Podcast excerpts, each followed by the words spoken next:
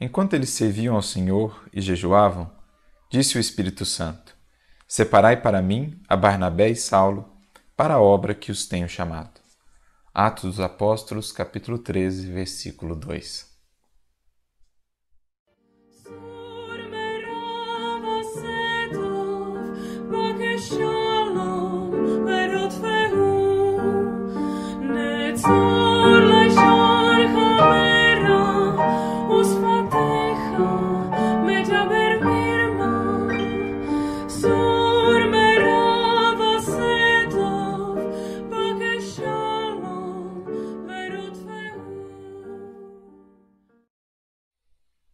Essa passagem nos narra o chamado ou a preparação de Saulo e de Barnabé para a importante tarefa que haveriam de assumir dali por diante, com a divulgação do Evangelho da Boa Nova em maior escala, por meio das suas viagens.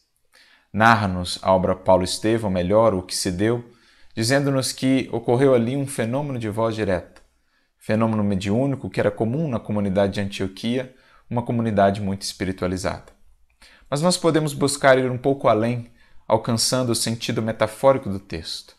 E um primeiro ponto que nos chama a atenção é justamente esse chamado por parte do Espírito Santo, né? para a obra que os tenho chamado. O Espiritismo vai nos, nos dar ou nos trazer uma nova compreensão sobre o Espírito Santo. Emmanuel mesmo vai ter uma nota no livro Paulo Estevão e também na questão 312 do livro O Consolador.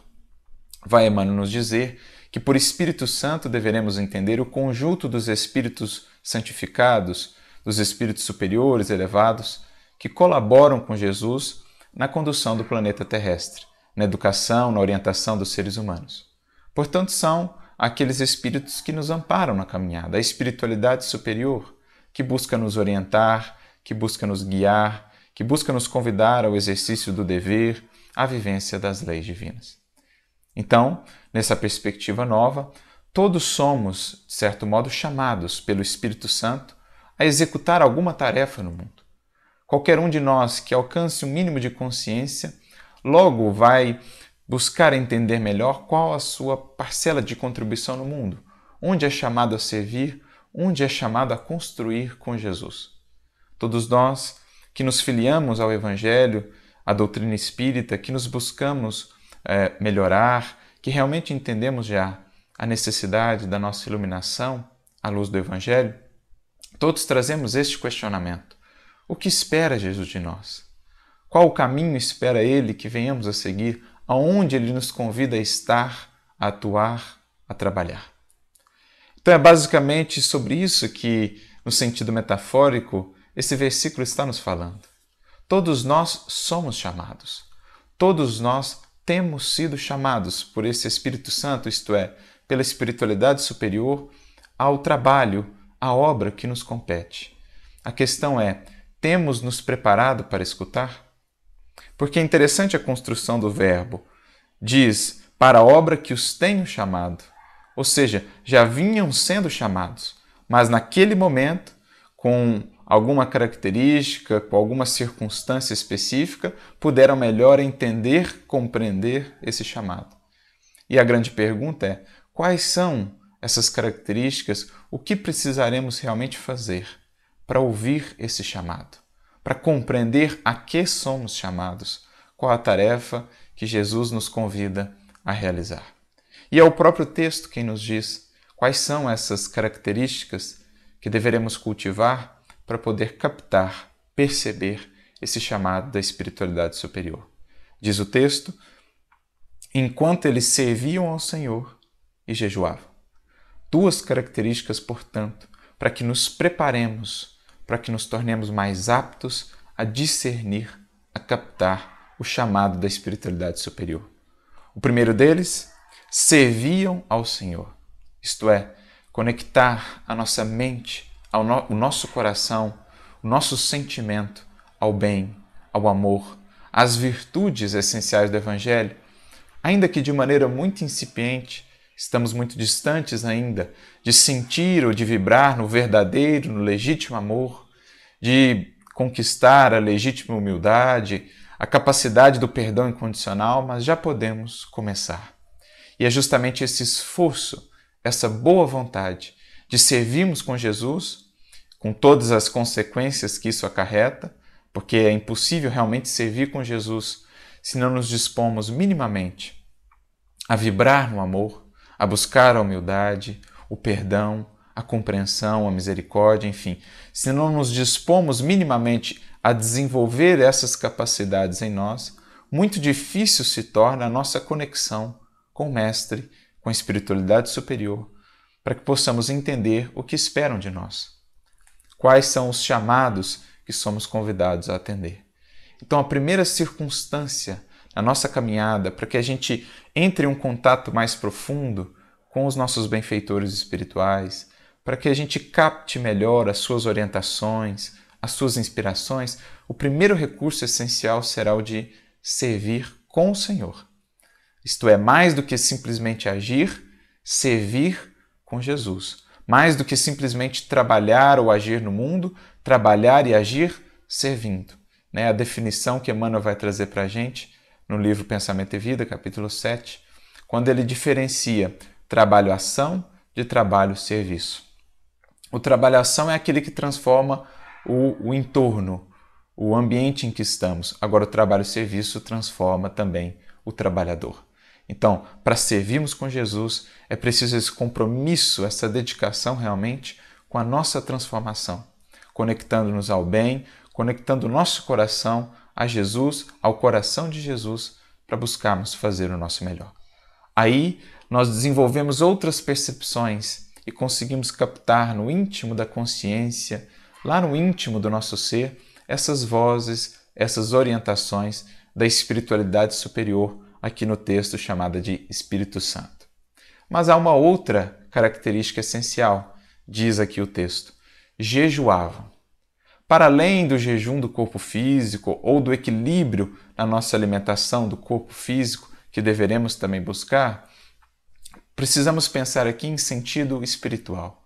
Porque assim como o nosso corpo se alimenta diariamente, também a nossa alma. Só que a nossa alma se nutre de substâncias diferentes. Como Emmanuel, por exemplo, vai dizer no prefácio do livro Vinha de Luz, o homem busca ou se nutre de emoções. No livro Roteiro, capítulo 26, também ele vai nos dizer que estamos todos mergulhados ou imersos num oceano de vibrações, de pensamentos, de ideias, de sugestões e que nós nos nutrimos dessa substância mental, como também está no capítulo 8 do livro Pensamento e Vida, Associação. Portanto, a nossa nutrição espiritual, ela é feita ou ela tem por base emoções, ideias, sentimentos, pensamentos, é disso que a nossa alma nos nutre. Mas, de um modo geral, a nossa nutrição nesse sentido é das mais desequilibradas. Muitas vezes mais desequilibrada até do que a nossa nutrição do corpo. Porque geralmente nutrimos a nossa alma com emoções negativas, com emoções que nos perturbam, por exemplo, a maledicência, o rancor, a agressividade, a mágoa, a irritação, enfim, nada que edifica, que pacifica o nosso mundo interior. Também vale a mesma coisa, muitas vezes, para as ideias, para os pensamentos que consumimos, para as leituras que temos, para as informações que buscamos é, é, cultivar ou trazer para a nossa alma. Então, de modo geral, a nossa nutrição nesse sentido é muito desequilibrada. E daí também a perturbação, a inquietação de nossa mente, que tem dificuldades muitas vezes de se concentrar, de se conectar com a espiritualidade superior e, portanto, de captar as orientações que nos chegam do alto, as inspirações que nos vêm de Jesus. É preciso, portanto, jejuar nesse sentido, renovando por completo a nossa alimentação. Fazer um jejum dessas emoções, dessas leituras, desses pensamentos, dessas sugestões que nos perturbam a mente, que nos inquietam, que nos trazem confusão, que nos trazem dificuldades de acerenar, de pacificar, e buscarmos mais alimentação espiritual que nos pacifica, que nos eleva, isto é, através de leituras que edificam, que iluminam, cultivando emoções que nos trazem paz, nos trazem equilíbrio, a amizade real, a fraternidade, a bondade. Aquilo que traz, enfim, ao nosso coração, à nossa mente, a verdadeira nutrição espiritual, a paz de espírito. Cultivar a oração, a meditação, buscar mais vezes o silêncio, o estar conosco, silenciar para conseguirmos realmente ouvir a espiritualidade que quer nos orientar, que nos chama a agir, que nos orienta quanto aos caminhos a seguir, mas que muitas vezes não é ouvida, justamente porque estamos aí envoltos, estamos aí perturbados por conta dessa alimentação espiritual em desequilíbrio. Então é preciso jejuar, fazer esse jejum da maledicência, do rancor, da agressividade, da irritação, da inquietude e buscar a paz, a serenidade, a oração, o perdão, a amorosidade. Jejuar aí as nossas leituras desequilibrantes, notícias ruins, apenas aspectos negativos, para buscarmos aquilo que nos alimente a alma, leituras nobres que nos inspiram, que nos impulsionam a servir, que nos abrem novos horizontes da alma.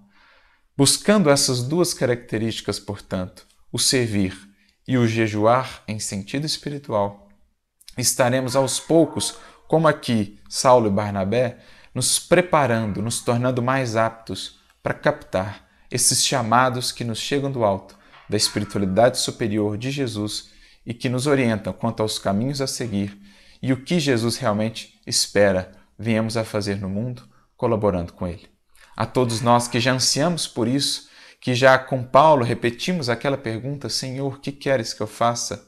Busquemos esses recursos, servir e silenciar e jejuar, e poderemos então ouvir as vozes que nos falam em silêncio, convidando-nos ao caminho que temos de percorrer.